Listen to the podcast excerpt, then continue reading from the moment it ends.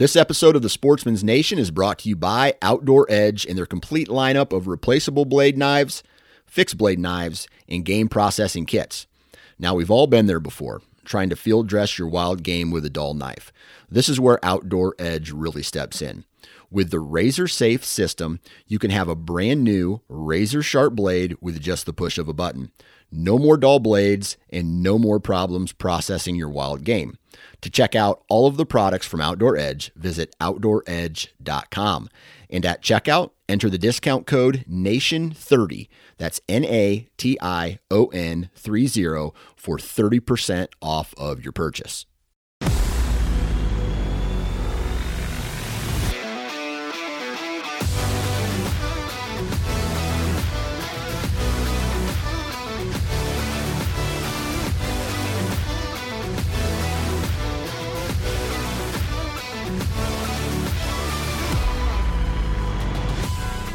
Welcome to the Missouri Woods and Water Podcast with your hosts Nate Thomas and Michael Winstead.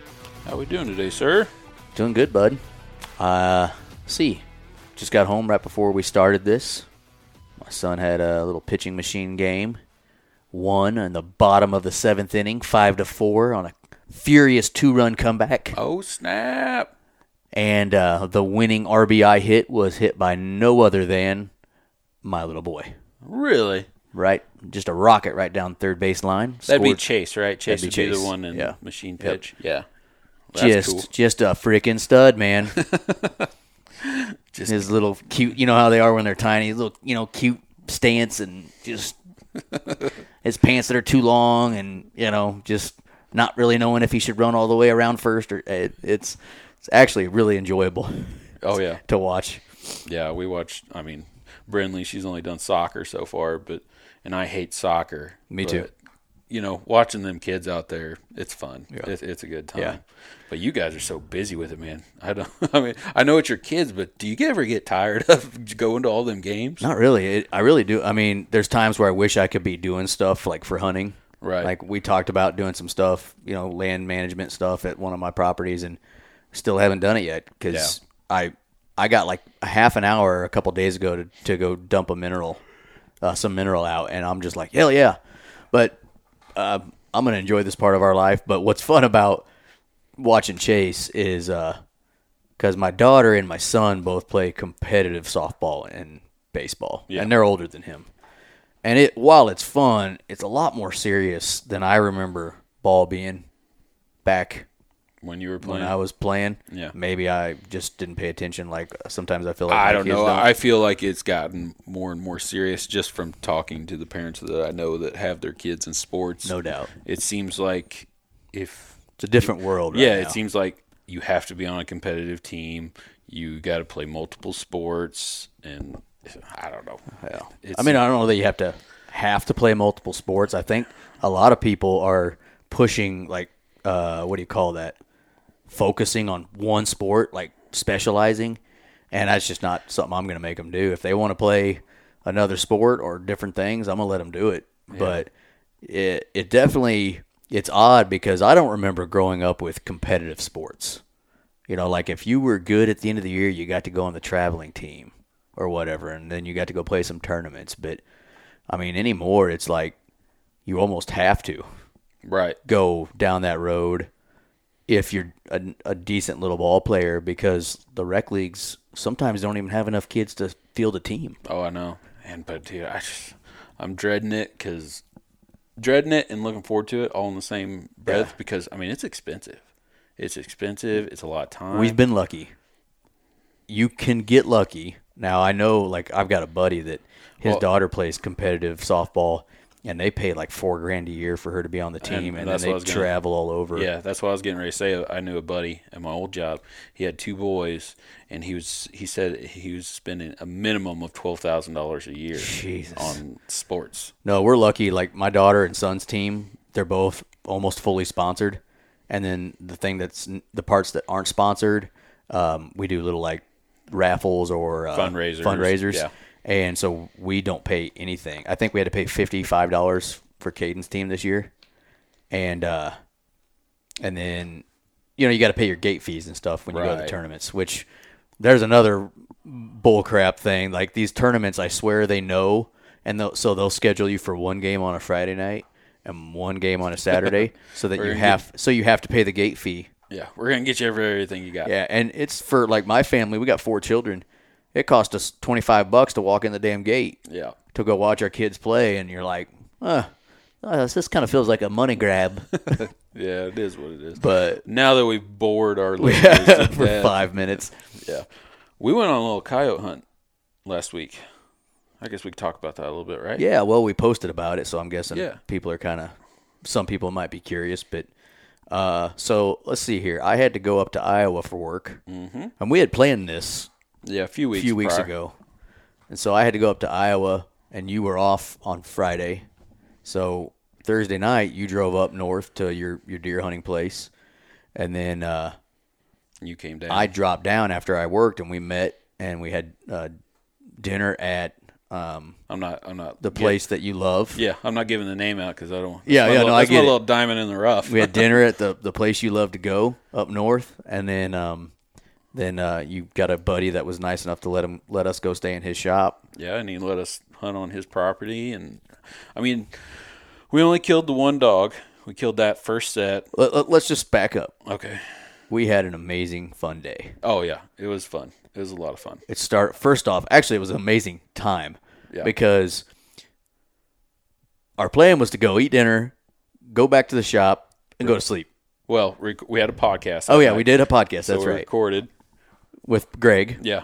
And Yep. then we were gonna go sleep after that because we were like, we're waking up early. We're gonna hunt all day long, and yeah, we ended up staying up till what, like two o'clock in the morning. We watched two different Netflix movies. Yeah, we were just like, the way he's got it set up, he's got living quarters inside his shop, and then you know the shop area, and he's got a huge TV and you know all the setup, and so we're like, and I don't know how, but we just ended up we're like, okay, well we'll, we'll watch this one, and no, this one looks good, we'll watch it, and then finally we're like, okay, we gotta go to bed. Yeah, yeah. Well- and then so we ended up waking about waking up and leaving about six, which was about half an hour after first light, Yeah, and uh, got in on our first set. Uh, called for a while, and we were actually getting ready to leave, and then you looked up on the top of the hill, and you're like, "Is that a deer?" yeah, because You know, it's probably about 250 yards away, maybe right. more. Yeah, I mean, I was like, that wasn't there before, you know, because it was so far off that I mean, I had to really focus. I'm like, no, that's something, and then you know, it finally kind of started moving towards us, and we're like, oh man, that's a coyote. It looked like crap, but it's a coyote. Yeah. And so, luckily, you know, he came in. I think he what was- he kind of uh, he kind of so where we were set up we were set up and there was a depression kind of like uh, almost like rolling hills Mm-hmm. so we set up looking down and then back up this next hill so it was down that and then back up the other uh, side hill. Yeah, and so he, he kind of started working in and he got to about 180 yards. And no, it wasn't that far. yeah it was remember i i uh, ranged it after. 130. no. 180 Anyways, either which way, he got to that. Yeah, and uh, um, stopped, and then I shot him, dropped him. He started making the sounds that coyotes make when they, yeah, you know, get got shot. Up, started doing his. well, then he got up and started twirling, and we're like, "Yeah, he's dead." Well, Micah wasn't going to shoot again, but I we had not communicated that, so I pop another one off at him, and I thought I missed him. And then he starts kind of moving a little bit, not far. He only moved like five feet. Right. Micah's like, you know, hey, Let's put him down. let's put him down. And so uh, you shot him, and, and we finished him off.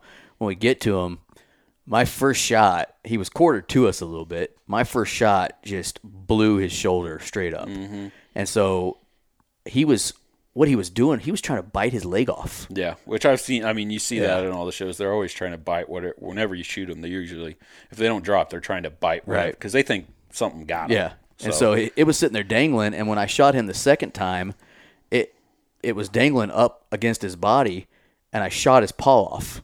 Yeah, it was of kind the, of weird. the leg that I that was broken, or it was the the, the shoulder that was all messed up. Mm-hmm. Uh, we didn't know that until we got to him, but it was like, and then yours just finished him off. It was right where it needed to be. But so that was our first one. and then Then we had a second set, a real quick one. it was dry. It was a dry set. Yep. Didn't get nothing. I Well, thought it I was thought- dry as far as hunting, but it was Yeah. raining on us. Yeah, it was misting. It was. I don't know if. I mean, that's another thing. I don't know if it that was good weather or bad weather for this time of year because it was cool. Like it was yeah. 40s in that time, and then I think it only got up to like 50, 52 or something like that. I think the thing that hurt us was it was misting Yeah, and it was windy as hell at times. yeah, um, But I still think coyotes are coyotes. You know, if you get on them, you can probably Right, right. maybe get them to come out. But so we get back to your truck. and my battery's dead. I knew, and the thing was, like, I knew it was getting weak because I had a few times where I started and went, in, and I'm like, oh, well, it'll be okay. It'll be all right. You know, if I run it for a while, The classic Micah I'll push response. it off. Yeah, push Like, it off till uh, later. Yeah, it'll be fine. Well, Rub some dirt on it. Yeah, so we had to walk. Thankfully, you had your vehicle, but Yeah, had- that is a good thing because we would have been the- screwed. yeah at the shop. You know, so we had to walk to the shop, which I mean, I don't know how far it was, but It wasn't as far as it could have been. yeah, it was. We got lucky. If it would have happened at the first set we did, because we Yeah. would- literally went to the edge of the property the first time, and then we were working our way around. But that would have been a quite a trek. A- Not that that road gets any traffic, but if anybody was going to drive down it, I was going to wave them down. But hey, staying up here. up? Yeah. Yep, we'll hop in the back. So I get to my my car, go and jump you, and then we spend the next couple hours going into town Yeah. and uh, getting a battery. grab some lunch, and then so then it really got cool. I mean, for a little bit there, because we go to a totally different farm, and it's actually the farm that I specifically hunt on. I mean, like that's the farm I go up to when I say I'm going north. That's the one I go to, and we go and we're looking at. This is the first time you've ever seen it, and we kind of we kind of agreed. Or like, if we get down just on the other side of this pond dam right here, we'll be able to see Right. roughly 150 200 acres give or take Right. and so we walking down there and we're like Well, and we get around there, and Yeah. then we're like, okay, now specifically, where do we want to be? yeah because you need to be because it's obvious they haven't cut hay or anything like that and his is crp anyways so it's grown up So we're like, hey, I pointed to this what I call a briar patch. I have I no idea what the hell what it really is. And I'm like, hey, let's sit up against that, and we should be golden because you know if if anything, I don't I didn't like the two trees that we were talking about because Yeah. they were kind of bare, and we're we're within 20 yards of that briar patch, walking in grass that's up to our knees basically. It's not Yeah. you know terribly tall, but it's not short either. And then boom, right where we were about to sit, two, coy- coyotes were laying down. right up so So we- they they freaking they bolt and you know Mike and I separate so we can get on each side of this briar patch and and you know unloaded a few rounds hind, hindsight we should have just like I should have busted the tripod out, thrown the gun on it, and and taken time trying to get them running away. Yeah, because I and I honestly, if we hadn't, uh, I mean, because we obviously it took us a little bit to get our guns ready to, you know, because they're on our shoulders. You know, we're Right. not walking in with them on our hand. It in hindsight, if we would have just took our time, I could have. I had a post, a fence post, pretty close by. We probably should have just walked slow, put our guns on the post because they didn't really. They didn't just bolt. They were like, "What, the hell? was that?" And then they kind of yeah, then they kind of trotted off a little bit and then stopped and then trotted and then you know we let World War Three happen for a little bit. that was there. only four shots. It was, but dude, with ammo prices, you know, Yeah. you gotta be careful. Yeah. So. that's one of them deals that looking back, you're like, we probably could have just set up slowly. Yeah. And at least maybe got one quality shot off instead of two free-handed shots at Yeah. 250 yards Yeah, that weren't going to land. yeah, And uh, they did not. and then anyway, we didn't really see anything after that. And then um, we ended up coming home early. yeah. We got pretty tired and, like I said, they just weren't. We don't know if we were doing something wrong or you know. Very likely. It was probably us. Guarantee it was probably us because, I mean, I know there's coyotes up there, but you know, it is what it is. It's, either way, I still had a good time. Uh, I'd like to go up there again. I was telling you about this earlier. I'd like to go up there again here in a few weeks when all the hay's uh, out and uh, trying again. And I'm hoping the landowner of that first place, I'm hoping he's there and he because we didn't dive that far deep into that Uh, place. not really. And if he's there, I'm hoping he'd be like, "This is where you need to go. Here, here, and here, and here, and possibly go with us as well." So you know, we'll see. We'll see what happens. So uh, now that all the listeners have turned the show off, um, after our 15 minutes of BS, um, let's tell them what the show's about today. Yeah, we have Sean on from Heartland Bowhunter. Yep. So Yeah, Sean's on. Uh, we won't get too much into it, but Sean basically comes on and talks about you know his hunting background, how they started Heartland Bowhunter. Um, a little bit about how production Yeah. and all that sort of thing. So I learned a lot. There's a lot of cool things that I didn't really know. Yeah, I mean, you could go into a deep dive of, especially them, the way that they produce their show. It's so much different than the majority of the shows out there that I see. Anyways, I mean, I don't know, but Right. I mean, the reason I like Heartland Bowhunter is because of the production value and what they put into it, and you know how they shoot their shots and all that sort of thing. So, and you know, he kind of breaks it down a little bit, and we talk a little bit about that. And we talk. They have a premiere every year, and so we talk about that some. I mean, it was just a good BS session, hunter profile type thing, and you Yep. know, great show. Yeah. So before we jump into it, we've got one sponsor to mention on today's show. Um, check out Huntworth Gear. Yeah, um, huntworthgear.com. They've got affordable camo, yeah, and I mean, good quality camo at affordable prices too. And speaking of that hunt that we just went on, we actually that was the first time we were really able to implement it, and Yeah. I enjoyed. I mean, I liked the way it worked yeah, as far as comfort, and you know, it was cold that day, and I, you know, I didn't, I really, didn't, I didn't really get a chill. I didn't get chills, I didn't get wet. You know, it, it worked great. So I mean, so far I'm really happy with them. We're not really good at tests, but we kind of tested photos of like ourselves. Yeah, you know, against the the brush or whatever, and Yeah. you know, I'm it did probably fine. Com- I didn't, we didn't compare it to anything else. right. but uh, we were you, we were wearing their Tarnen pattern, and uh, no, I liked it. I I really enjoyed the hoodie, uh, honestly, that we had more I love than that, anything. that that little pocket that they got up front. Yeah. never seen one. and like how that. the hood is tight and not baggy. Yeah, well, and a, a lot of the, you know, the, a lot of hoodies that you put on, you put your hood up and you can't see left or right. It takes away from your vision. This one doesn't, and it's tied to your head. Right. It works out really good. Yeah. So, anyways, enough of that. Um, if you're looking to buy some new camo and, and are interested in Huntworth gear, uh, you can use the code MWW15 um, for 15% off uh, their stuff, which is already affordable. So Yeah. uh, that's a good deal. So, anyways, without wasting any more time, we will get in today's show uh, with Sean Luchtel of Heart, Heartland Bowhunter. This is the Missouri Woods and Water Podcast.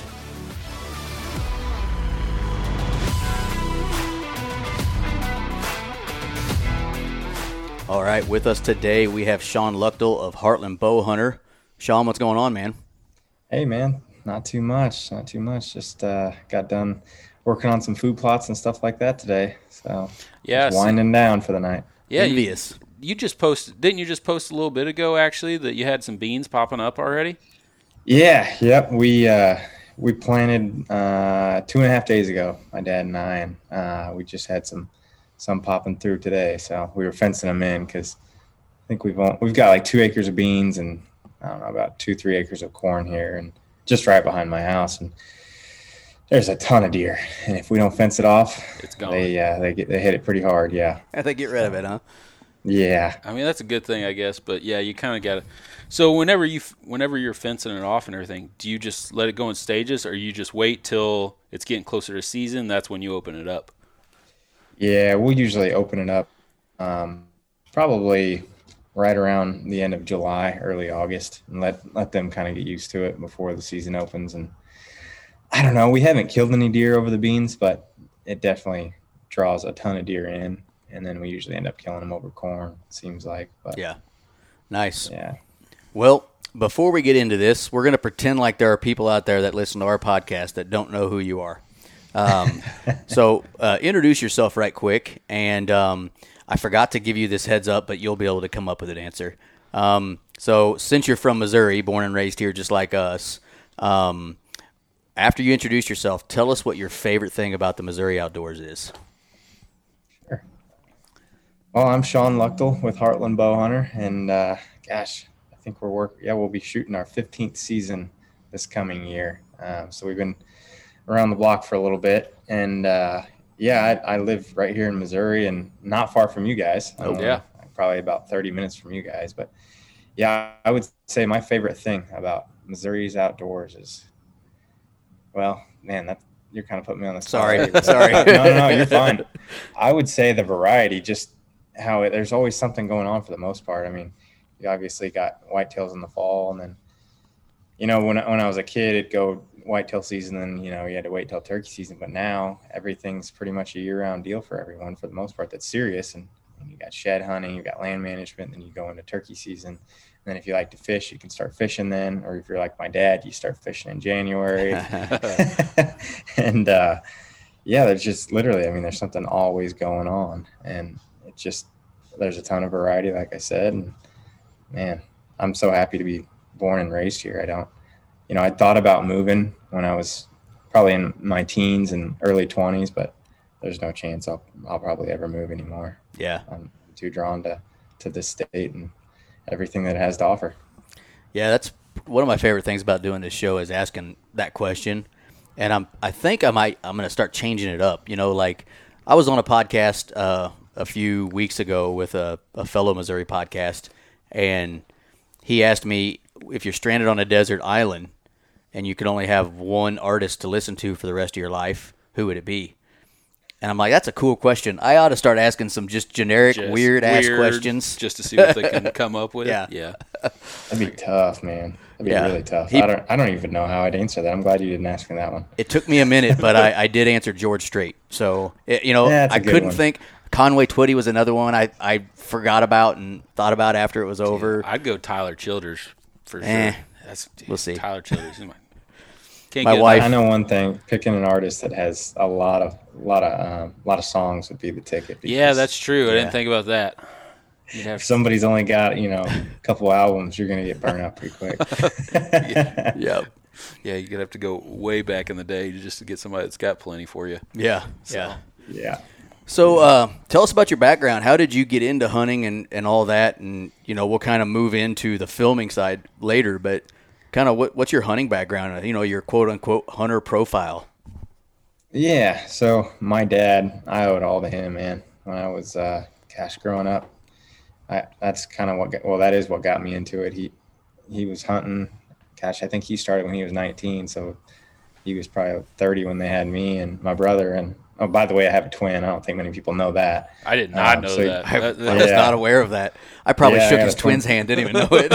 no, no, we're not identical. We don't. No, we're not. And he's actually taller than me. We, don't, I mean, we look alike. But if you saw us side by side and didn't know we were twins, you'd probably just think Gotcha. we're brothers. But yeah, no, he uh, he got my brother and I into hunting at a young age, and um, that actually goes back to my grandfather. My grandfather was a federal game warden, and so my dad grew up thinking he wanted to be a federal game warden. Uh, most of his, well, all throughout his childhood, and then as he got older, he realized, man, my dad just he doesn't really get to hunt. He's in the outdoors all the time, but he's gone. He's traveling all the time, and he's he's not hunting. He's trying to bust people that are hunting, Right. and, uh, doing the wrong thing. And uh, anyways, that led into my dad thinking, you know what, I'm not going to go down that career path, but I do want to hunt. And so he he began to hunt pretty hard at 19, 20 years old, and that carried on to me and my brother growing up here. And actually, I didn't mention to you guys earlier, so I live here in Grain Valley on five acres. And my dad has 55 that pretty much surround me, and that's so I grew up right next door, basically. And Nice. uh,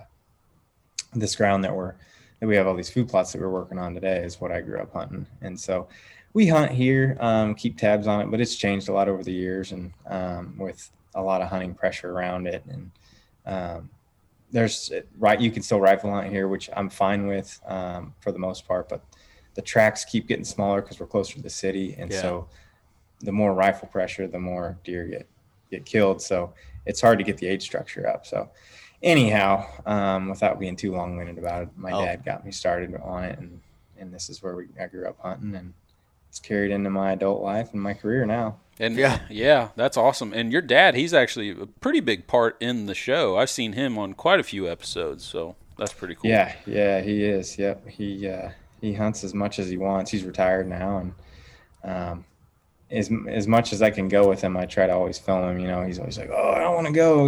You know, I can't wait on your schedule because I may be traveling or whatever. But for the most part, he does, or else he'll just take somebody else out in the family, and and film them. But yeah, Yeah. I get to hunt with him quite a bit still. So That's cool.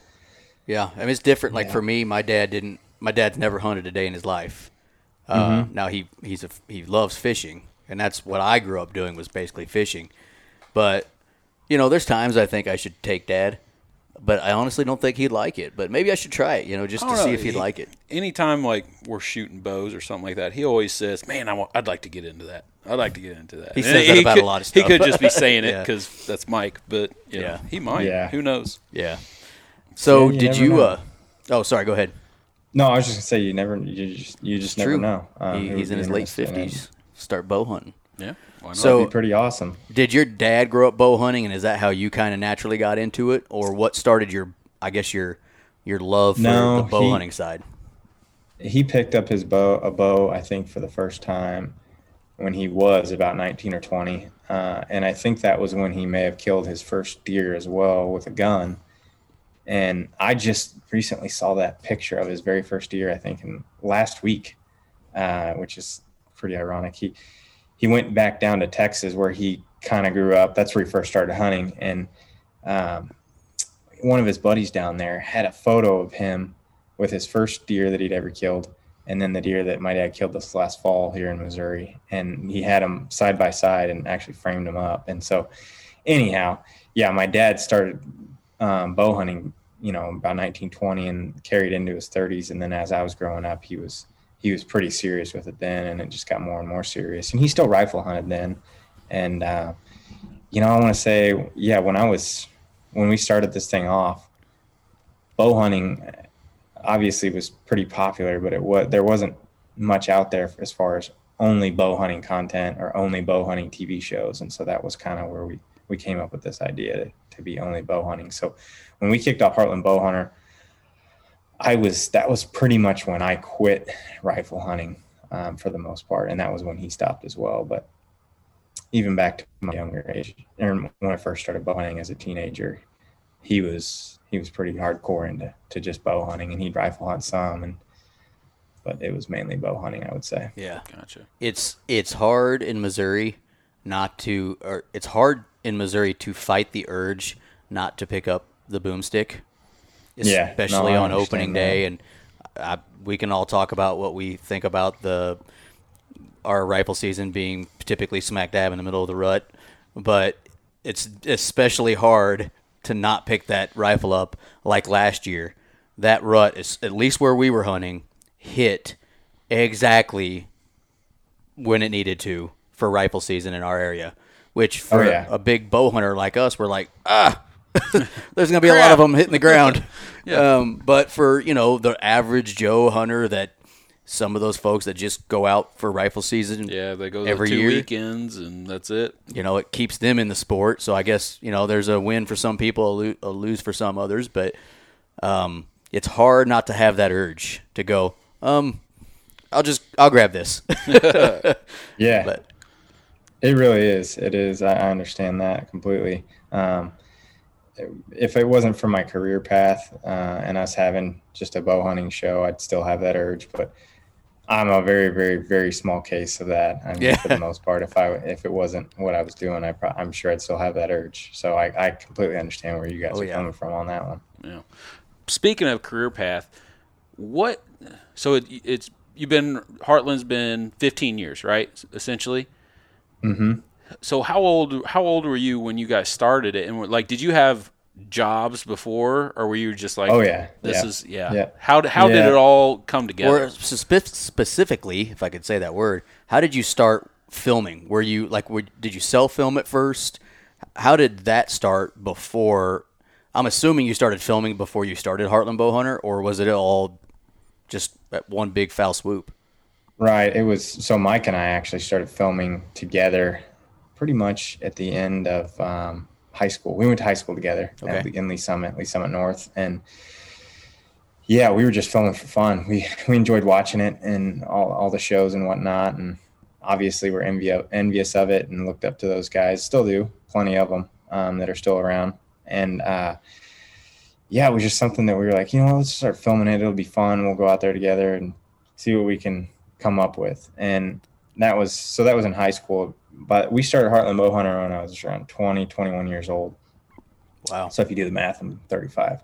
Um, but yeah. Uh, so, anyways, when we were 20, right around there, that was when we decided we wanted to start wor- working on this and do something with the footage. And there was local guys like Ty and um, Nate, which Nate was a little bit further down the road, but just a handful of local guys. And we were just starting to put our content together and wanted to come out with some sort of show. And we're like, man, we all love bow hunting. Why don't we start a bow hunting show? And that's where we came up with it. And then, um, you know, I would say in the very, I know for a fact in the beginning, first year or two, we weren't really all that drawn into the filming aspect of it. We were like, yeah, we want to film our hunts. We're committed to it, and we'll get we'll get the content, and we'll come up with the TV show of us bow hunting, and that'll be great. Well, people will love it because we're out there just bow hunting. Well, there were other shows out there already doing the same thing for the most part, and I would say the driving factor to, that differentiated us was uh, a guy that I went that I grew up with actually. So I went to elementary school with him and uh, high school, and his name's Trevor Hawkins, and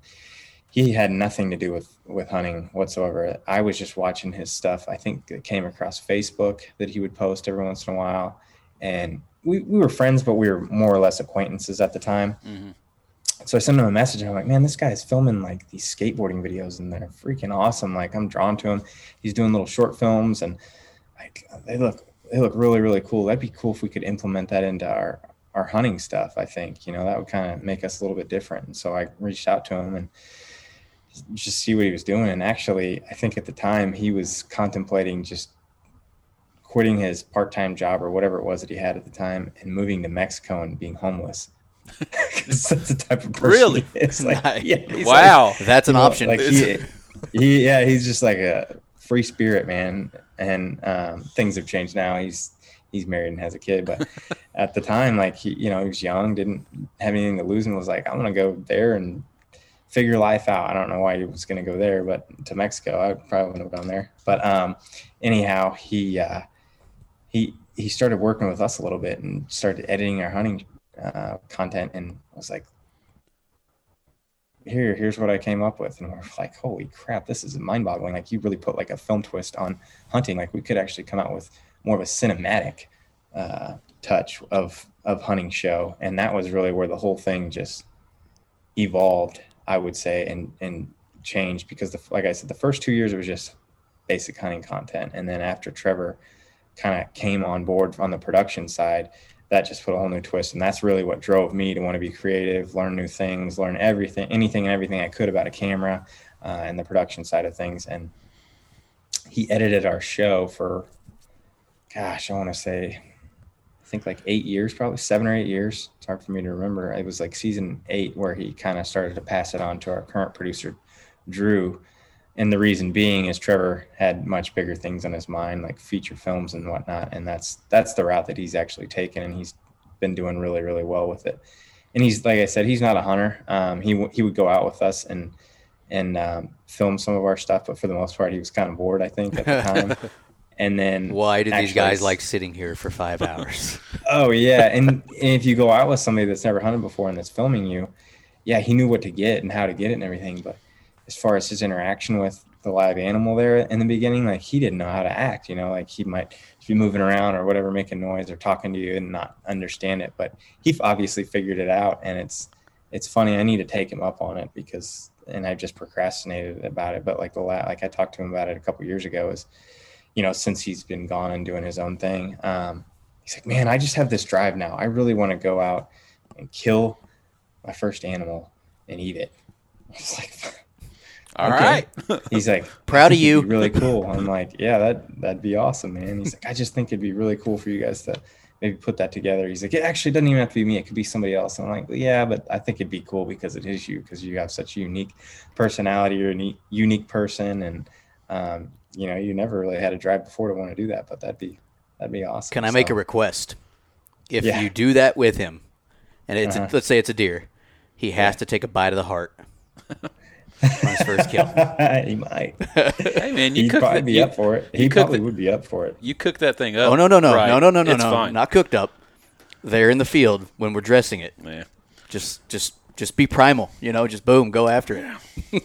he might. I wouldn't I wouldn't put it past him. He's the type of person that would If he does it, I get to take all the credit for it. I'm just saying. Yeah. all right. Oh, that's funny. Yeah, I just I got to get him out there first. But Yeah, that's And he cool. pro- I'm pretty sure he, he had every opportunity to go before and, and never really mentioned it. Like didn't seem to have any interest. And then all of a sudden he had just told me one day like, "Hey, I think I'd like to do that someday." I was like, "And you had all the opportunity before. Now you want him?" And he's like, "Yeah, I think I do." All right. He probably misses it a little bit. I'm sure. I mean, he might. Yeah. I mean, that's what I would think it'd Yeah. rub off on you a little bit doing it for eight years or whatever you said it was. I mean, I would think it would just happen by accident at some point. Be like, yeah, let's let's just do it. Well, yeah, you would have thought that he only filmed it for probably two or three years, and then he was like, "I'm not traveling with you guys to all these places and, and sitting in a tree or whatever." You know? So, so at that, I mean, just because I don't know. So at that point, y'all pretty much you have your camera guys, and then you just send him the stuff and say, Yep. make it look pretty type. I yep, mean, that, okay, that's how it was. Yep. I got and that's actually how it goes now with um, our our main producer Drew. Um, he doesn't he doesn't really go with us, but he he wants to now. He's got two little two little kids. He's a big hunter, um, but he just hasn't had time with his kids and his Right. his uh, yeah raising them and being able to travel and stuff. But he wants to get back into that. He actually used to film and produce some of Bill Winke's stuff, so yeah, he's been around the industry for a little while. So Well, that's awesome. I mean, well, you guys, that's what drew me. I mean, I, I've been watching it quite a few years now, Yeah. you know, when I can. And that's what I love about y'all's show so much is just the quality of it. I mean, it's, yeah, and, and, that's what makes, because a lot of those shows, they're a lot of cut and dry, you know, whatever, got the kill shot and stuff, but you, you really do those 20, I don't know how long it is, it's like 22 minutes when it, Yep, in a half hour show minutes. you Yep. know it's an it's a little mini movie is what it is. Mhm. and the the just the quality is awesome and you know so we really appreciate it as viewers you know that you guys put all the work into that and Yeah. make it where it is what it is so well, thank you. and, and that's I where you have to appreciate that. differentiate yourself because there are, especially now, maybe not as many when you started 15 years ago, but there's all kinds of stuff out there now, and so Yeah. you know, and and I'll be dead ass honest with you. I really like your all stuff, and I watch it. I like Drury stuff. I like who is the people that sell the extinguisher grunt call. Extinguisher crunko He know, I'm sure. Gosh, I don't know it's, I don't even know the grunt call. It's uh, it's a yeah. You can slide it up and down and make it a doe or a, a buck, and you can, I can't remember. You're talking about Primos? No, no. God, they're they're black and yellow. Someone's yelling at me in the in the radio right now. Uh, any specialties? no. As soon as as soon as we get off here, I'll remember. Don't worry. Um, Okay. Anyway, they produce a hunting show, and I like theirs. It's really short. Um, Uh-huh. You know, the hunting public does some cool stuff, but everything I watch is they're all different from the other one, yeah Yeah. which is why probably I watch that one and then this one. But then there's other things that you know people might have big names, and I'm just not necessarily into it for whatever reason. I don't know why, but uh, so yeah, producing the the good stuff, you know, goes a long way to draw people that are maybe even just casual Uh, yep. people that they're like, oh, That's that inter- that looks really nice. Yeah, that's interesting to hear because, gosh, we're so close to the process anymore that it is like you, you're always trying to differentiate yourself and kind of reinvent what you have going and make it better and critique your own stuff and put a twist on it each year and just do something a little bit different and better. But at the same time, you're like, man, you know, you don't want to do too much if you got something going good, and it and it's hard sometimes to be to really know what people are wanting and just hearing what you just said is well i mean that's, that's Yeah, that's cool here and well i'll add to it another and i don't even know if it's that big of a deal but i don't feel like i'm getting bombarded with sponsors with you guys yeah, yeah, yeah. That's one thing that drives me nuts about a lot of those guys out there, and they want to ram it down your neck. And I get it; you have to have sponsors, and they, you know, they make the world go round or whatever. But I don't feel that way. I know who sponsors you guys just by the way that you guys film it and the way Mm-hmm. it looks. But I don't have you up in a tree telling me, man, if I didn't have you know this nomad camo on, I wouldn't have been able to get that deer. And you know, Right, and I yeah. appreciate that. I, I really do because it's driven. You know, they the hunting industry pounds that into you all the time, twenty four. If you're watching anything on any type of hunting show, they're going to pound some type of product into you, and I get it. That's just the way. That's the nature of the beast. But You watching you. Yep. it, it it's you don't get that feeling. So That was one thing that we tried from the get go to make sure we we set ourselves apart from because when we first came in, I feel like it was even worse back then. It was like, here's my, you know, here's my Bowtech bow, and I'm shooting this, this, and this, and this is this is my gear list, and uh, you should shoot it too, or whatever, you know. And yeah, people, if if you really if you're doing a good job, and people are impressed or intrigued or inspired, they're gonna want to figure that out on their own on, on what you're using. So Yeah. wor- I, I feel like worry about what you got going on and how you're doing it, and the rest will fall in line. So I know you don't care, but while you two were talking, I googled the extinguisher grunt call. So Oh, it's yeah. funny you were you were saying exactly the opposite of what this show is. So this show that I watch, it's for- literally it, it is I know it is exactly. all a commercial. yeah. But I don't know why. I like the way they do it. It's called the Deer Society, and uh, but it's it's basically a commercial for their extinguisher grunt call, and they have the black rack. Um, Uh-huh. I've Oh, heard, yeah, I'm sure you've heard of those, Yep. which I'm not a Yep. fan of the black rack. But anyway, I am a fan of the call.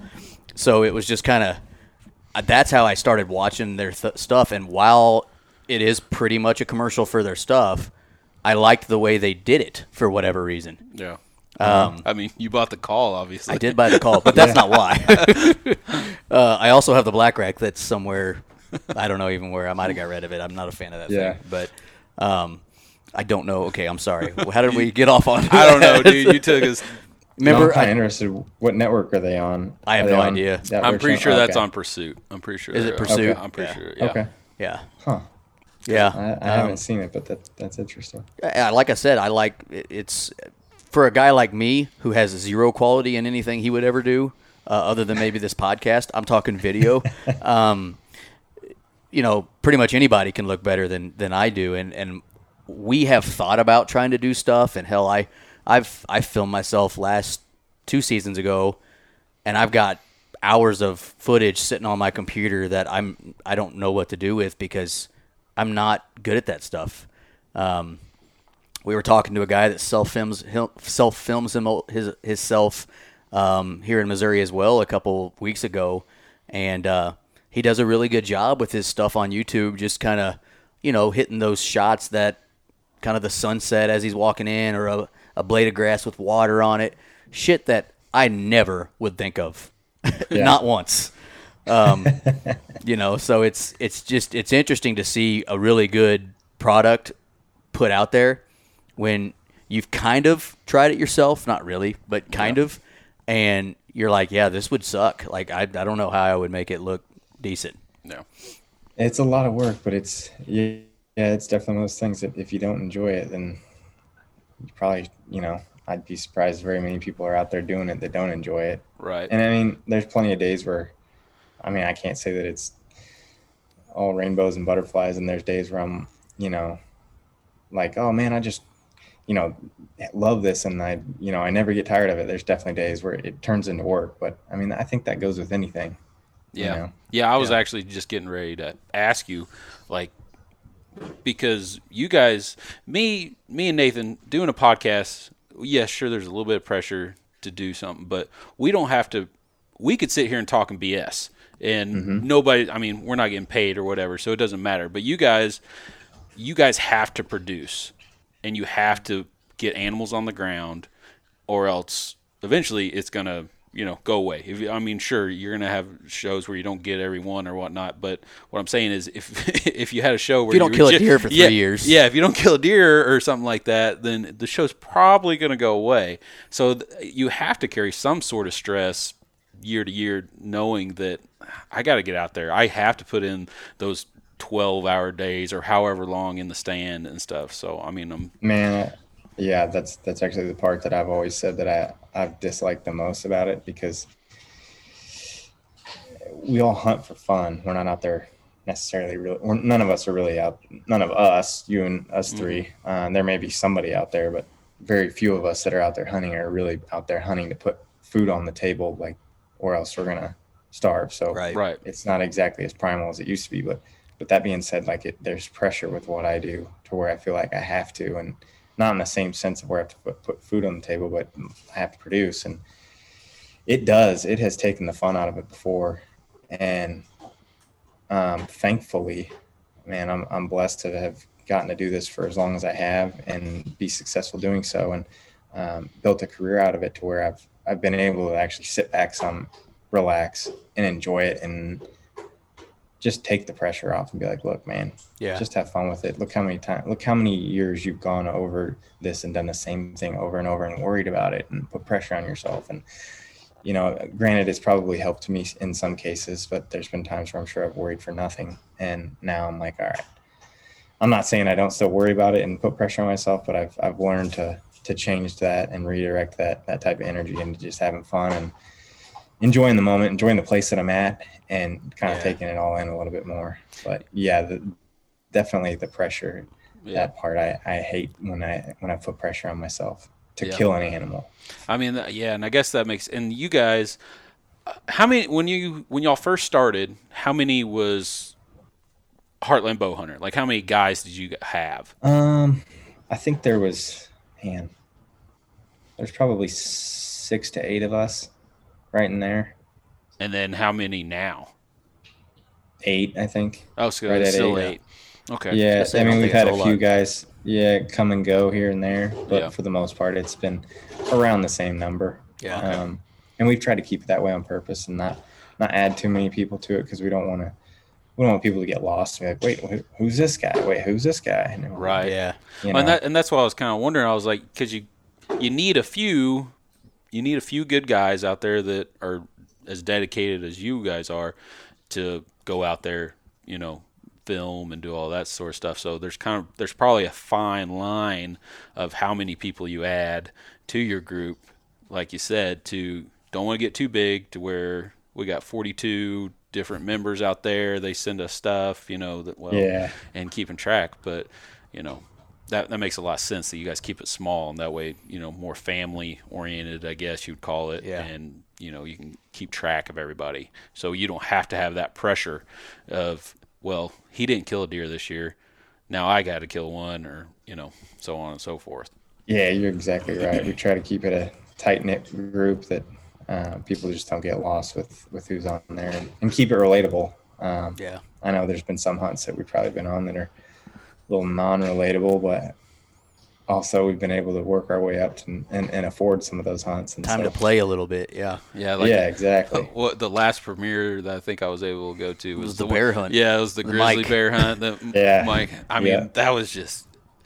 I mean, my blood was like, oh my god! Holy hell. I mean, I Yeah. would have pissed my Yeah. You You pants. see, you see right there in that spot, I would have shit myself just now. yeah, exactly. So we I mean, just that, put that- that, on.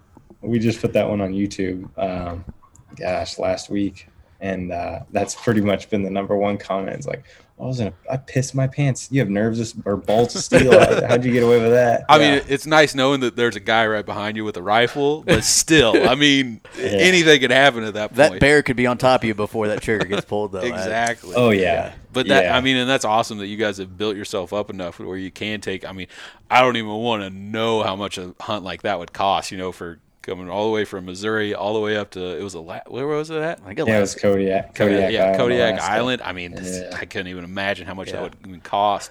So, I mean, that's that's really cool that you guys have built your way up from the bottom, and you now you can take those Yeah. you know really cool hunts and take some of those experiences that the average guy will probably more than likely never be able to do, but we can live vicarious- Vicariously, yeah, yeah. vicariously through you. So it's pretty cool. Yeah, we're pretty blessed, man. I never thought in our in my wildest dreams when we first started this, I never ever thought we'd be in that position to be able to do stuff Yeah. like that. And you know, it it kind of it it also goes full circle. Like being even if I'm not on hunting in those situations, I'm glad I can go to some of those places and be able to capture it and Yeah. and show everyone what that true beauty is like on those Right. on those hunts and those places.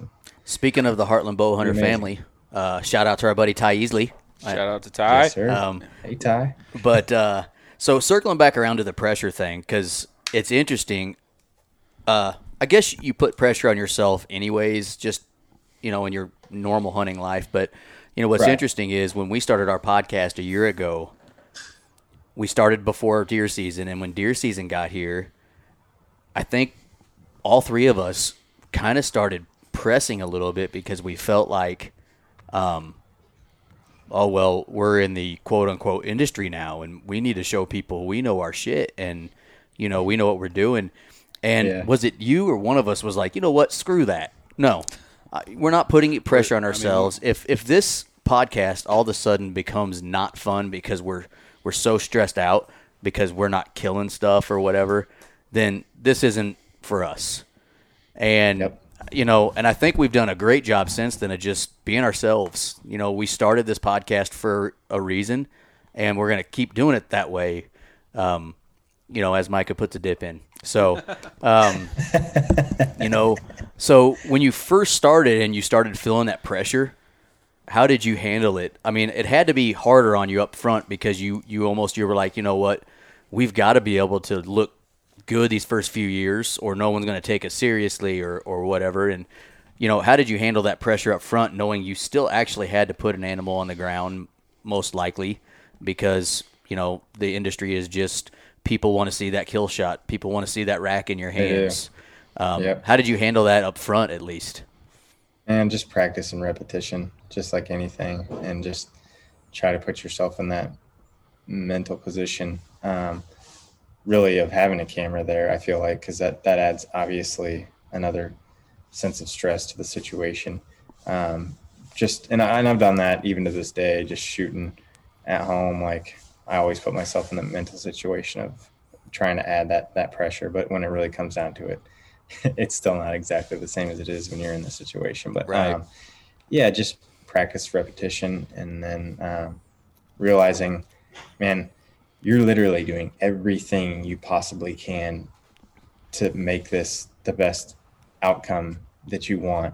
There's nothing more that you can do, and knowing that that I'm doing that every time I'm out there um, gives me a peace of mind, even if it doesn't end up going the way the way that I want it to. Right. So Yeah. And I'm I'm guessing you have to have a little bit of effort attitude at some point, right? I mean, Oh yeah, Like, hey, absolutely. if it's not going to work, it's not going to work. It is what it is. Yeah. Now, you know, luckily for me last year, I tagged out in Missouri, but like Micah didn't get an opportunity at one last year. Andy lost one last year, you know, so like we had some stuff not go our way as far as that, but that's just how we that's us. I mean, that's you know. Yep. that's that's how That's we're hunting. always gonna You know, uh, that's be. hunting. Yeah, and That's uh, exactly right. but what I like is you do you guys include those. You know, there's there's some old hunting shows that all you saw was the success. Like all Mm-hmm. you saw was 200 inch racks after 200 inch rack and boom boom boom and and you're you're like, well, that must be how it is. If you Yep. didn't know any better, and that's not how it is. So that's what I like about your all show. You know what I like about the hunting public and what they do because it's the good, the bad, and ugly. And obviously, you try to make it look okay as far as production, but you know, if it if it happened, it happened. It's Yeah, uh, you're exactly right. And I mean, there's been plenty of times where I've had my, my fair share of mishaps, um, made bad shots, and the deer still died, or made bad shots and the deer hadn't died and ended up killing him later, or whatever, or he survived, or whatever happened. Um, and you're right. We try to show all of it and show that I am human because it is relatable. Like, I mean, there may be shows out there that you guys see, like you're saying, where everybody is just constantly killing deer and they never make a bad shot. Nothing bad ever happens, and that's not the reality of it. No, we're all human. I mean, come on. yep. If I'm out there doing the absolute best that I can, then what what more can I ask for myself? know? Right. Yeah. So So speaking of filming, um, you know, having that that team. So like Micah, I think like two years ago or last year, you know, you went with me one time and carried a camera out. You know, one. You know, Oh, yeah, We yeah. we've had like we've went with each other here and there, but for the most part, we still pretty much hunt alone. Yeah, Or I'll take my boys with me, my little my sons, my tiny little guys, and but. So, what was it like when you? Because you grew up hunting, and I'm sure you mm-hmm. didn't grow up with somebody sitting next to you filming you all the time. So, what was it like when you first kind of got into that? And what are some of the, uh, uh, you know, disadvantages, I guess you'd call it, that you have to think of when you all? Because I'm guessing all of your sets are set up now for multiple people to be in there. Otherwise, we, we can't be in there. We're, we're we're trying to produce a show. So how how do you, how does that change everything you guys do now? And you know, it, sometimes I'm sure it makes it better, but I'm guessing a lot of times it's it's a detriment to you as far as trying to be covert. Yeah, obviously, growing up, I wasn't with someone um, very often, and if I was, it was usually usually my dad. But we weren't filming it very. I mean, maybe a handful of times growing up. But Right. yeah, um, starting to hunt with somebody else was actually a lot of fun, just because it kind of, you know, it mixed it up and made it more entertaining. You're there to share it with someone else, and and then obviously go back and watch it on on the video later on. But um, yeah, it's it's a whole new element for sure. A lot more time setting up, which is it sucks sometimes. if you it, you guys probably know that, like, and if you can leave your stuff in the tree from the night before, that uh that helps out tremendously. I feel like like. But yeah, just set up, um, double the scent. That's one thing that I just get so annoyed with sometimes is double the scent, and I feel like different places um, you can get away with more as far as different states, different regions. Whereas here in Missouri, especially up at our farm up north, I mean those deer, if they catch like the slightest hint of your your scent, they're gone. And then there's other places I've traveled, like when I went to Iowa this past year, or even in Kansas, it's like you might have a deer go downwind and might catch a little bit of you, but he's like, eh, keeps going, not a big deal. But yeah, double the scent, double the noise, um, double the movement, and it's tough, but it's Yeah. just it's one of those things too that I've gotten used to and I completely accept. Um, and I don't know. I very very rarely do I ever hunt alone anymore, uh, just because it is my business now. And so if I'm out there, I'm like, you know what, I want to I want to be able to produce the best content we can. So me trying to do this by myself is never ever going to be as good as somebody else being there. So Yeah. very very rarely I Right. go alone. And I, dude, I totally get that because, well, so this is a perfect example. Last year, I didn't film myself at all because I tried. I tried really hard the year before, and just setting up the camera arm and getting the camera all set up, I freaking hated it. And that's just Yeah. one single little freaking Sony Handycam that I stole from my wife to mm-hmm. use for the year, and I I hated it. I'm like, and I bet you at least 50% of the time I left the camera right there in the bag with me because I'm like, nope, I don't want to. I don't want to dick with it. I'm ready Yeah. to hunt. I'm up here. I'm, I'm ready to go. I don't want to mess with the stupid camera. The deer's gonna walk in and see me. You know, you you always get un. What is it? Uh, anxious, I guess you'd say. Even Oh, though yeah. if you're a guy like me, I'm in the damn tree stand at two in the afternoon, just so I don't like get or, or get there four too in late the morning. You know, yeah. right? And uh, but you're always like, well, no, I'm going to screw around with this camera, and he's going to walk in right behind me, or something something stupid. But uh, so I can definitely feel understand that that there's that all that extra time. Plus, I'm guessing your equipment's uh, pretty high quality to be able to produce what you got. So there's just certain things Yeah. that have to be done. Probably definitely a lot more gear than just a little Sony Handycam. Oh, yeah, yeah. I'm yeah. sure a lot goes into that. Yeah, yeah, the setup time and all that. And then if you're by yourself, I mean, I, with the gear that we have, I mean, I haven't deer hunted by myself, and I don't remember how long, but I did it turkey season, not this past spring, but the spring before. And I was like, I don't even know how, I don't even know how guys self film themselves with the amount of gear that we have. Like, this is obnoxious. And, and then with a turkey coming in, I'm like, moving it around and I'm moving around trying to get ready. Then he steps into my window and I'm like, all right, I'm gonna shoot him here. Like it's tough, so tough. Yeah. And then as soon as you shoot, you gotta get back to the camera. Uh, Yeah. And another question I have: How do you keep from not cussing so much? oh, I get used to it. When I get jacked and, uh, up, man, it flies. Yeah. And so, like, I would, you wouldn't be able to air my episode because it would be bleep, bleep, bleep, bleep, bleep. well, what? Just me and Nathan, uh, like like we told you earlier, we share a birthday. So Friday we were up north uh, on some property that I hunt, and we went coyote hunting all day. And we drop a coyote first set, and, and I don't know how many f bombs we dropped, Right. But it was a lot. I mean, it was a lot. Yeah, yeah, we were super hyped. and then you're thinking, if we would have tried filming that, we couldn't have used any of that. Yeah, it would have been junk. yeah. Man, I, I'll tell you what, I've turned into one heck of a, a total dad because I uh, I had a dirty mouth for the longest time, and I seriously, man, over the last year, I'm not, I'm literally not, not trying to brag or anything. I don't, and I never thought I would have ever been able to do this, but I have like cleaned my mouth up. it is like it's a crazy habit. I mean, you guys know. Yep. Oh yeah. Like yeah. it is freaking hard to get rid of. I've And got. I don't know how. Yeah, sorry. Go ahead. Oh, I was just gonna say with having a kid and he's starting to talk like, man, and I owe a lot of that to my wife. Um, she's done it as well and Yep. just cleaned it up. And I don't know. So that actually comes easier now when I'm out there filming as well. I've gotten ten times better than I used to be, and I, I'm not saying like I was I was a sailor before, uh, Yeah. but you know, uh, when I get um, you know like when you stub your toe or Yeah. you know, words still fly, and so Oh, and, yeah. and my son, my, especially my littlest one, and and my second son, they uh, they will tell my wife whatever I say wrong. And I can be out in the shop working and, and hit my head on something, and I'll drop a word, and it's like those boys are faster than Usain Bolt running back to the house to tell my wife that I said a bad word.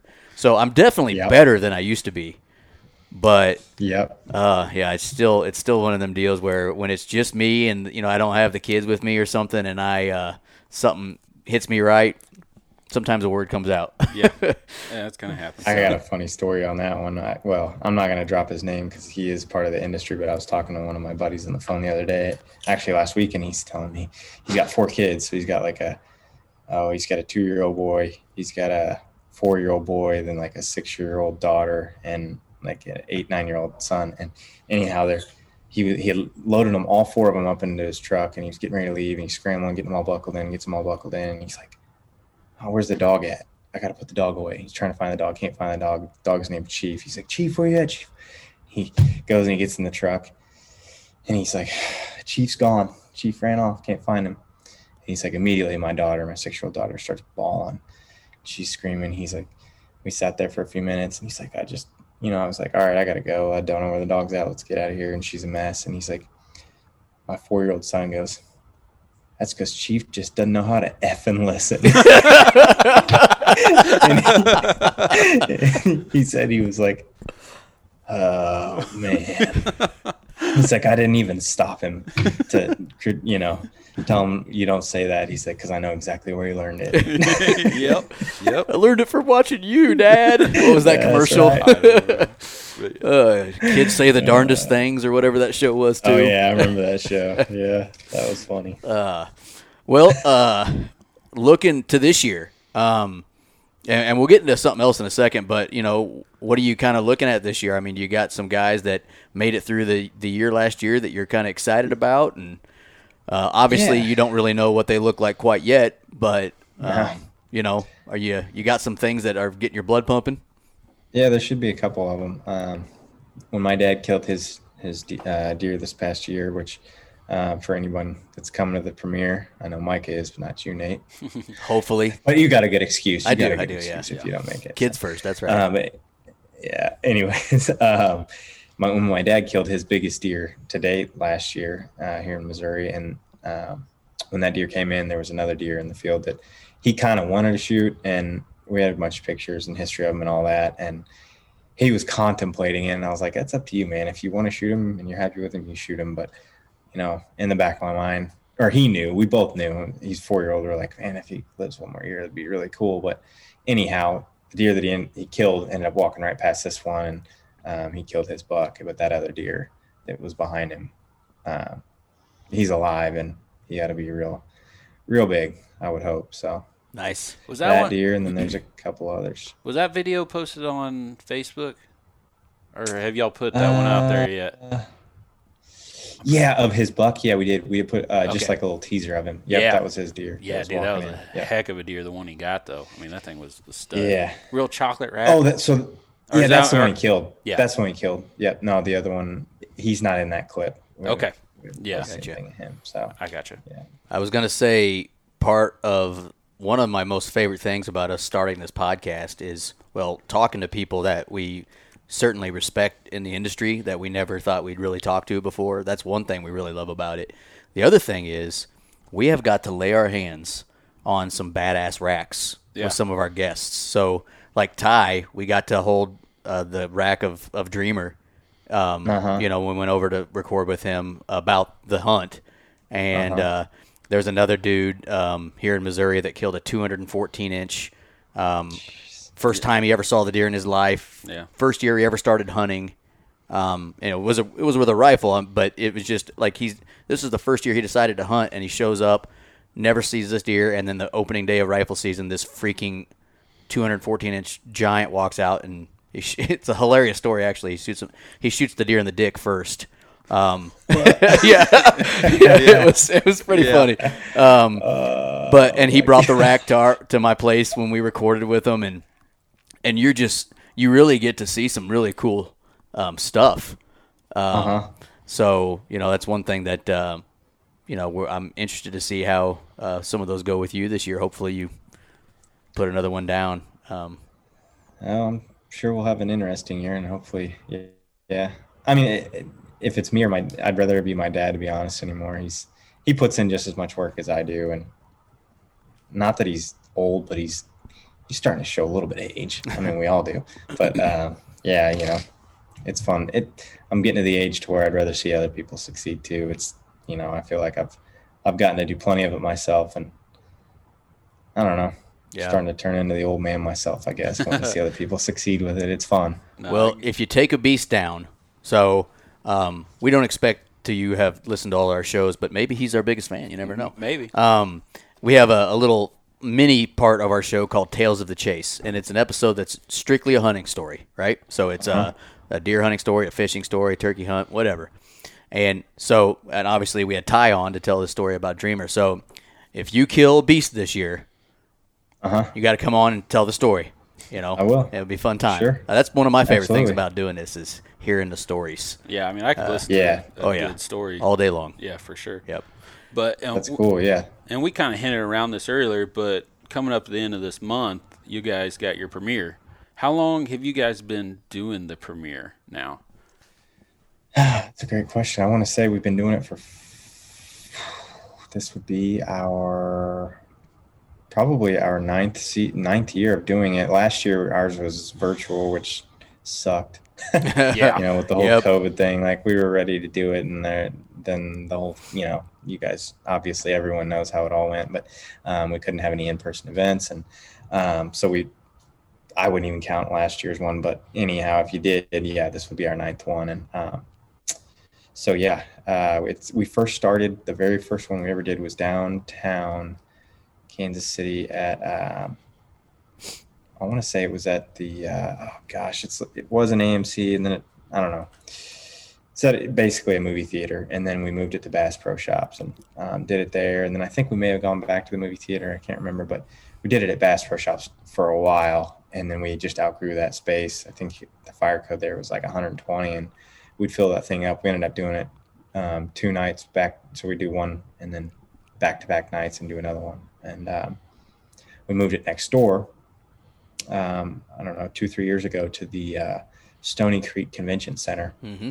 And that room will hold well over a thousand people, I believe. And we pretty well packed that thing close to full over the last couple of years or the last two times we've had it there. So um, it's, a, it's a perfect venue, perfect setup for us. And we've got this one coming up this year on June 26th. So that that's in Independence, Missouri. Yep. Um, and starts doors open at 6:30. So we show an episode of ours. Well, first we show an episode of Heartland Waterfowl. So anybody that's Yep. a waterfowl hunter um, can come watch their show as well. And then after that, we show uh, an episode of Heartland Bow Hunter. And both both shows um, will be showing an episode that has not aired yet. So it's brand new content, brand new episode that will will air on the Outdoor Channel um, coming season. But this is like a sneak peek to basically our best episode that we have out of the season. So it's a great time. We give away tons of prizes, have big raffle, um, Yep. a lot of beer. Yeah, You you, guys drink and beer. y'all. I mean, I'm, I don't know if y'all do it this year, but y'all usually have a door prize. Is that what Yeah. you call it? Oh yeah, for, I'm sorry. That's yeah, good point. With first 200 people in the door, we'll get a free. I think we have a 30 ounce Yeti this year. So it's a- uh, Rambler. It's the same thing as I think two years ago. Yeah. And I got a funny story about that. No, it worked out perfect. it, were, for it us. was the best thing that could have happened. Yes. So we were like people 201, 202, and 203. Literally, the people in front of us got the Yeah. last Yeti, right? And we're like, eh, whatever. yeah. Well, the guy's like, hey, man, we're sorry. Hey, you want some onX Elite memberships? Yeah, so he And dropped. he, he handed us He had a- uh, yeah. the onX Elite, you know, the little Yeah. Elite Oh, card. yeah. And we're like, Well, that's a lot better than a, a tumbler. yeah. Yeah, the value of that's a little bit higher. Oh yeah. yeah, he- so we, he gave us each one of those, and we're like, sweet, thanks, man. yeah threw a stack on So the did you- table. Were you guys counting people in front of you before? No, it No, just, we I just- mean, you could tell we were. Yeah. because Yeah. you had them all on the tables, and obviously, you know, you can see, and you're Yeah. kind of looking, and you're like, oh, I don't know Yeah. if I'm gonna make it or not. Yeah. But and the, Yeah. so we get there, and he literally he drops them on the table, gives one to Nathan, and he holds one, and I was so excited about because that was like the first that g- coming fall it was going to be the first time I go out to Colorado to go elk hunting. Oh, So I was going to buy perfect. it. I was going to buy it anyways, and I was like, dude, you don't know, you just saved me. You know, I think 100 it's a hundred bucks. bucks. Yeah. I was like, you don't know Yeah. what this means. This is perfect. I think I won a hat that night and all kinds. It was a great night. It really was. Yeah, yeah. it That's always is fun. I mean, it's cool for a lot, you know, a lot of people too, because all the, like you said, all the giveaways and the raffles, and they do those, you know, on the stage. Yeah, After throughout- or No, before? It's kind of like throughout the night. I I can't can't We usually do them. Yeah, we do some before, and then I think we kind of do some interim, and then we we may do one after. I can't remember. Well, you have some big how we do stuff at the end. I know, like some big time prizes and bows and Yeah. that sort of thing. I mean, I'm a. I, I this think I may. what. I may.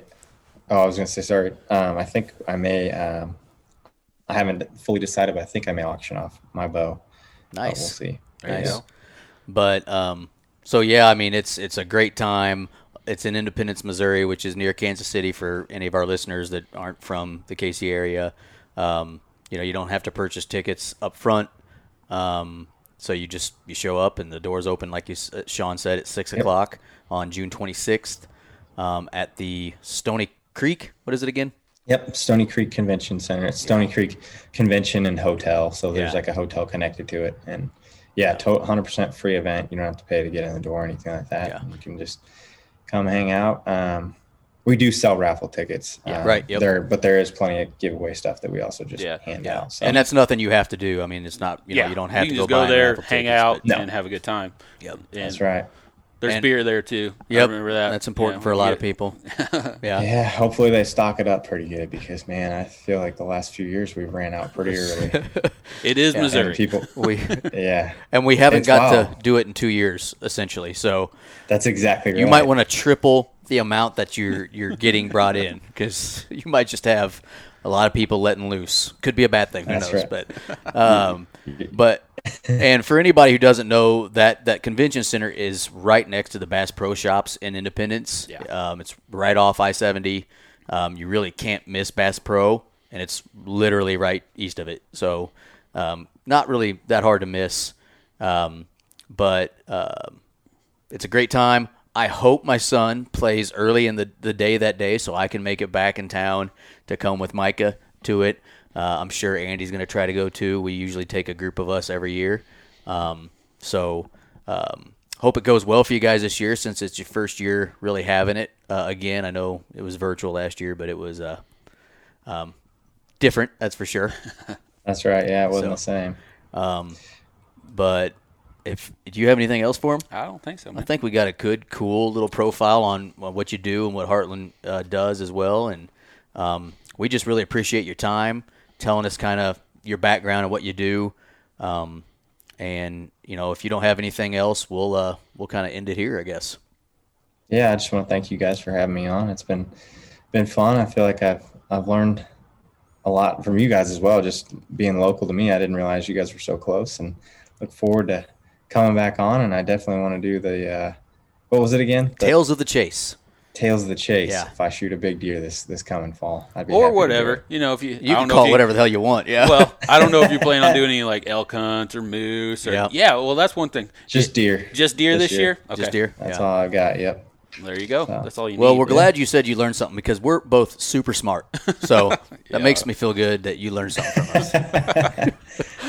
so Well, I mean, I did. It, it's funny. It's funny that you said you were talking about hunting shows and what you like and stuff that is different out there. And I mean, I, I don't get to hear that stuff that often um, from Yeah. other people. And I'm so close to the process. Sometimes I get a little, little Yep. bit lost in it. So Mike and I are the same way. Not to go right back into saying goodbye to you and then talking again, but we're we're the same way. I'm picky about what I watch and or listen to, mm-hmm. and if everybody loves it and I'll watch something and not like it, I won't turn it on again. It's just how I've always kind of been. It's so, you know, honestly, if a show holds my interest for as long as yours has, uh, you, you've been doing something right because I, I, I will only use my time on stuff I like. Um, so there's a, a few shows out there that I really like. I'll watch some people I know do their self filming here and there because I like them, and you know I think it's cool that they're doing it. But you know I don't I don't consume every show out there just because I now have a podcast. So um, To be honest, I probably watch less now. might be Yeah. right. Oh, yeah. this might be true. Yeah, I, I I would assume you probably don't watch any. I mean, Not really. Yeah. Um, very, very little anymore. Definitely not. I mean, if I have free time, that's not how I'm spending it. right, Yeah, right. Just because I'm a part of it all, all the Yeah. time. So, Yep. Get it. yeah. Well, Sean, All right, guys. once again, we really appreciate it, and uh, thanks for hopping on with us. Yep. Thank you guys. All right. All right. Well, thank you, Sean, for coming on the show. It was kind of a short notice deal, and uh, he was more than happy to come on. And Yeah, give- didn't you like reach out to him yesterday?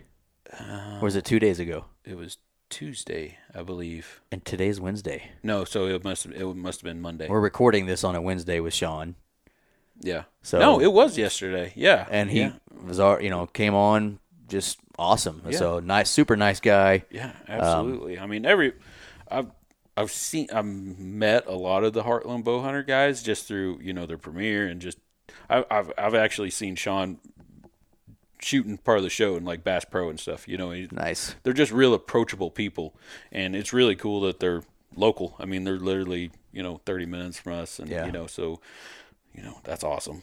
Yeah, and if there's anybody out there that listens to us that doesn't know who Heartland Bowhunter is, check them out. Um, Yeah, you know, more if, than likely you already know, but if you don't know, go check them out. They if you don't know, now you know. yeah, no, they have one of the better hunting shows out there, I would say. So yeah. Anyway, uh, thanks for listening today, folks, and we hope you all have a great day. have a good one.